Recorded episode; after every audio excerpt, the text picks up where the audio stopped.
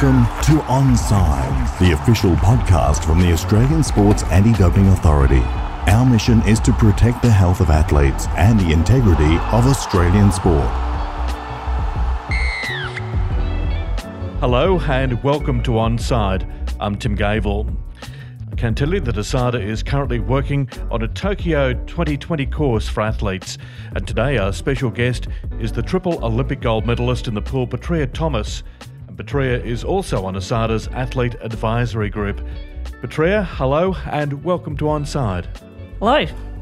Petria, how important is it for athletes to have a say, do you think, as part of this Athlete Advisory Group? Um, how important is it for, for athletes to have a voice? Oh, look, I think it's uh, really important. Um, athletes are the ones that are the, that are living sport every day. Um, it's what they train for. It's what they prepare for, and um, you know, I, I, would say, you know, without sport, without athletes, there's no sport. So it's really important that that athletes have the confidence to speak up and be heard. And it's important for ASADA, I would imagine, to understand exactly what the pressures are faced by athletes when they're competing, training, etc. Yeah, absolutely. I mean, as I said, they're the, they're the they're the people that are, are that are living it every day, and um, I think for for organisations who are, are, charged with running sport or protecting sport, um, it's really important to understand the perspective of the athletes and take that into consideration. Because there is a growing movement, isn't there, for athletes to have a greater say and more input, for for want of a better expression, a buy-in. Yeah, absolutely. I mean, athletes are probably the biggest stakeholder in sport. They have the most to lose if sport goes belly up. So uh, it's um, it's really important that they they have a seat at the table and are heard, and um, their feedback is considered in the way that sport is um, developed and, and run into the future.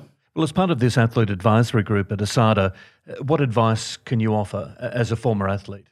Well, look, I, I, think it's just perspective, and um, I suppose just talking about your own experiences. And um, I've obviously had a career in sports administration since then as well. So I think I bring a quite a balanced um, opinion, I suppose, to to these um, types of issues. And but um, it, it's really about providing that perspective, and and unless you've lived it yourself, it's hard to understand it. What was the major frustration when you were an athlete in terms of being tested? Oh, look, the, the, testing as an athlete, you know, you know it's it's just part of what you have to do as a, as an elite athlete, and um, it's not something that you want to do. Uh, it's not something that you wish you had to do to prove your innocence, but it, unfortunately, it was the case. And um, I think probably the the most um, frustrating part was just you know that the testers could turn up anywhere, anytime, um, and um, you know, like now these days they've got the the ADAMS app to be able to enter you know changes of location easily. Well, I used to do it on a piece of A4 paper and try and have to fill it in for th- three months, sort of in, in advance. So that was a little bit frustrating, but um, look, it's, it's, just part of it. And um, you know, unfortunately, I swam in an era era as well where there was a lot of um, doping cheating going on. Um, Chinese, there was an Irish swimmer that I swam against as well, and. Um, so I suppose it was just frustrating seeing that you know I was working really hard and and a lot of my um, you know training partners were working really hard and then uh, you go to these major events and there's still drug cheating, as, uh, despite all the efforts that the um, you know anti-doping bodies around the world were doing. Um, there were still people cheating the system. Because I would imagine that message is very important to young athletes coming through who might be bewildered to a certain degree as to why they're getting drug tested all the time. Yet, if you can portray your story in terms of competing against athletes who you knew were doping, how important it is for a level playing field. Yeah, absolutely. Um, and you know, we have um, very you know thorough systems in Australia, and I think we're fortunate that we do. Um, but you know, as we know, those systems aren't always the same all around the world, and some countries have a stronger stance than others on on these types of issues. But um, it is it is part of being an elite athlete, um, and it's going to become more and more so um, as time time moves on. So. Um, it is just part of it, and it's something you've got to get used to. And um, you know, it's not just about I suppose, enduring the testing. It's about actually being an advocate for clean sport as well and really pushing the message out that uh, you don't need to cheat to be good. Education, is that the key, do you think? Um, yeah, education. And I think it's also, um, uh, you know, just um, the athletes of today having confidence to speak out. And you're seeing that more and more often now where athletes are actually putting their voices out there and, and being heard. And I think um, it's probably upsetting some of the powers to be in world sport that the athletes are actually um, gaining confidence and are willing to speak up about and, and call out some of the behaviour and, and some of the things that are going on that don't seem quite right. Just uh, about this athlete advisory group with ASADA, it's obviously a step in the right direction, isn't it? And it's um, it's something that hasn't been around before, but it's you know from what you're saying, it's very important. Yeah, absolutely. I think you know I want to com- commend ASADA for for taking the step and, and, and establish the the athlete advisory group. It is really important. Um, and um, you know, it's, it's interesting hearing the different perspectives. You, you, know, you sort of live with your own experience, but then actually um, sitting and hearing the stories of other people are really important. And I think, um, you know, uh, although we're in our early early stages as an advisory group, I think the the perspectives and the experiences that are being shared with ASADA staff are, are really helpful, and will hopefully help um, ASADA uh, shape its policies and practices into the future. And how does it feel to be on the other side? to a certain extent, understanding what ASADA goes through because you've been on the other side yourself as a competitor and as administrator. It's it's a different perspective, isn't it? Oh yeah, absolutely. Um, you know, and just I remember the first uh, meeting we had for the advisory group, and and you know it was just basically a this is what ASADA does. And, you know, we have a basic understanding in terms of the testing that ASADA does and, and the education work. But, um, you know, there was all these other facets that I don't think anyone really uh, uh fully understood that uh, that are functions of ASADA and um, the investigations and you know helping our our um, you know our, our neighbours around the world to improve their systems as well. Things like that. So it's it's a multifaceted um, you know uh, function that ASADA has, and I think that was a real eye opener for all of us. Well, Petria, thanks very much. Uh, well done on being on the ASADA Athlete Advisory Group, and thanks very much for your time. My pleasure. Back with more on Onside in just a moment. This is Onside, the official podcast of ASADA. Welcome back to Onside, and time now for So I Was Wondering, where ASADA staff answer questions from the public. And today's question is What's the best way to educate my junior athlete about anti doping? Well, to answer the question, Cheryl Kolthoffen, ASADA Senior Education Officer. And Cheryl, I'm sure it's a question that uh, a lot of coaches and parents ask. What's the best way to educate my junior athlete about anti doping? Yeah, it is a great question, and we get it all the time. There's a few different ways. Um, we have some great resources, resources that are free. Um, one of the best resources that we've just come out with is a brand new course called Clean Sport 101. Um, it's a 15 minute snapshot of what anti doping is all about in plain English.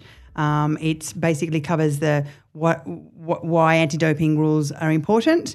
Um, basically, everybody who signs up to a sport, no matter what your age you are, you sign up to an anti-doping policy. So it just gives you that snapshot of the rules, the things to look out for, the risks. So supplements are a very big risk right now in Australia. Um, also um, looks a little bit looks at nutrition, uh, that being the most important thing for young athletes, um, and then it introduces people to the ASADA app, which again is another free tool that everybody can download onto their phones. Um, another really good resource for them is is obviously being junior athletes, parents are, are very much involved with their children. So we have a parents course, um, and again, it's it's giving parents the tools to know about the rules, to know about what to look out for, the dangers, the risks, etc. Um, then we also we have our website um, with a whole host of um, free um, online um, resources. So, so, a lot of those courses that you're talking about there can be done online. They can actually go through step by step? Absolutely, and they can just they don't have to get on a, on a computer to do that. They could do that on their phone. Um, they work along along all platforms, um, so they can just um, do the course online. They can sit there if they're very young and you want you want to see what they're doing and learn it yourself as a parent. You could be doing it alongside with your child as well, or you could go and do the parents course and then get your child to do the Clean Sport 101. But they're very simple to do. They scroll down um, and take you through the steps. They're very interactive, um, and they have a few videos and, and some case studies of of um, stories that have been out there. Uh, just on the parents course, that effectively provides parents with the language to use if they kids come to them and say, listen, we want to use supplements or something like that. Absolutely, yeah. And it actually goes into more than just anti-doping, the parents course. It's, it's to look into what does a good um, club look like? What you know their their culture? Um, what's good nutrition? Um, what are the warning signs if kids are going towards any sort of drug taking? Um, and so it's it's quite a, a robust um, resource for parents to really think about. Well, my kids involved in this sport now. What do I need to look out for? You've been at ASADA now for eight years. It feels very much into things you've been involved in the past as a school teacher, studying to be a school teacher and as well as that, being a, a coach, a manager of a sporting team. So you, you're filling a, a few roles there, aren't you, over the years that amalgamated into into the role almost that you're doing these days. Absolutely, and um, not only have I done some coach and managing work, I've got three children who've um, played for the state um, in volleyball. So um, I can see from that point of view, from a parent's point of view, as well as being with ASADA and the rules that, that, that govern what we do. So um, it's it, it's helped me um, with the role I'm now in in the, in the education section because I can see it from different point of views and and and you know see what needs to be out there as, as far as an education piece. Do you find that um, there is a certain amount of confusion out there amongst young athletes coming through, amongst parents, coaches, managers? They're not really sure what advice they should offer. Do you feel as though there is an obvious need for for, for, for guidance for them? Absolutely, I think. Um, uh, what I've noticed is a lot of people think, well, it's anti doping. That's only to do with our elite sports people because they get tested. They're going to the Olympics, they're going to get tested. Those rules only really apply to them. However, every person, as I said, who signs up to a sport, no matter what age you are, you've got some anti-doping rules that govern you. And just like you have to follow the rules of your sport about, you know, how many people are on a team, um, who, you know, how many people can be in a tackle, um, there's anti-doping rules. And so I think if we get in and teach our athletes that when they're young, um, they can make decisions better as they grow older. All right, Cheryl. Thanks very much for joining us today, and thanks very much for answering that question. What's the best way to educate? junior athletes about anti doping. Thank you very much for your time. Thank you. That is Cheryl Kolthoffen, ASADA Senior Education Officer. More with Onside in just a moment. Time now for a fast fact. Supplements are one of the leading causes of failed anti doping tests in Australia. ASADA recommends you check all your substances on the ASADA Clean Sport app before you take them. Download now on www.asada.gov.au.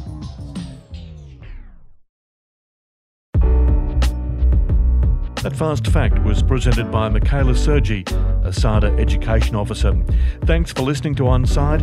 I'm Tim Gavel. You've been listening to Onside, the official podcast of the Australian Sports Anti Doping Authority. Send in your podcast questions or suggestions to executive office at asada.gov.au.